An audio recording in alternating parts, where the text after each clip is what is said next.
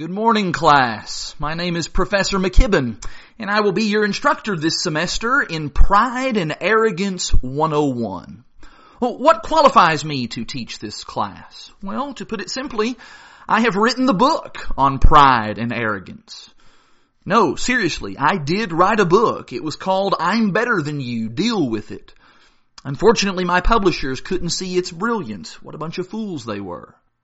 Anyway, you may call me Professor McKibben, or by one of my other nicknames, Sir Incredible, Senor Brilliance, or Monsieur Magnifique. I am the country's leading expert on pride and arrogance, and I will be speaking to you out of my vast life experience. Indeed, you should count it a privilege to look up to me. Today, we'll be examining the three basic laws of pride and arrogance. Once you've mastered these, then you'll be ready to move on to bigger and better things. Are you ready? Here we go. Law number one. It is the law of always being right.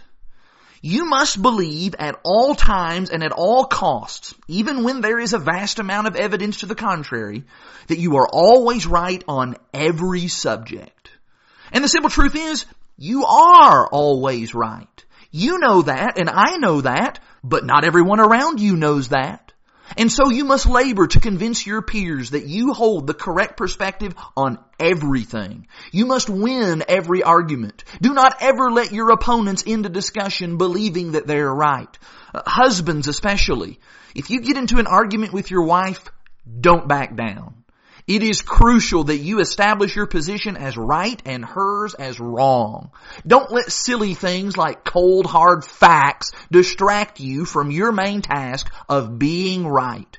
Don't let your mind even consider your opponent's ideas for one second because they're obviously wrong.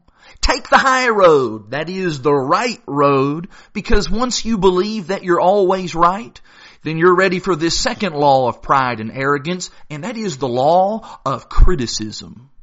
If you're always right, then it's only natural that you will regularly criticize those around you. And criticize you must. Because any ideas other than your own are absolute rubbish and worthy of only the harshest criticism. Uh, teenagers in particular do you ever get frustrated at the decisions that your parents make and the things that your mom and dad do? Well, I can certainly understand why. After all, you've been alive for 14, 15 years and no doubt you have a wealth of experience to draw upon. Remember, you're right. No matter how much wisdom and life experience your parents have. And so what should you do? Criticize them. Criticize them at every turn. If you're going to excel in pride and arrogance, you must learn to develop a critical tongue. Additionally here, you need to be extra careful not to ever encourage anyone. If you're going to be proud and arrogant, you simply don't have time to be pointing out nice stuff about other people. Which leads right to this third law of pride and arrogance, and that is the law of self-admiration. If you're going to be a pride and arrogance expert like me, then you must always be looking at and always admiring yourself. You might be asking, well, how do I do that? Well, it's simple. Think for just a moment about any successes that you have ever had in your life. Then, take credit for those successes. Did you excel at your job? Did you play well in the basketball game? Did you get good grades at school? Then seize hold of those accomplishments and then take full credit for them. Don't thank others for their help. Don't share the credit with anyone else. You, you take all the glory. And don't forget to loudly trumpet all of your achievements so that others can bask in the glow of how great you really are. If you do these things, you will be well on your way to becoming an expert in the field of pride and arrogance. Well, that's it for today's lesson. Are there any questions before class is dismissed? Yes, you there in the back. Uh, Proverbs 16:18 you say? Well, let me find a Bible.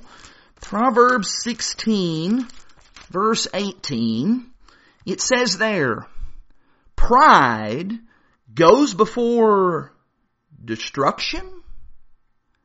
And a haughty spirit before a fall?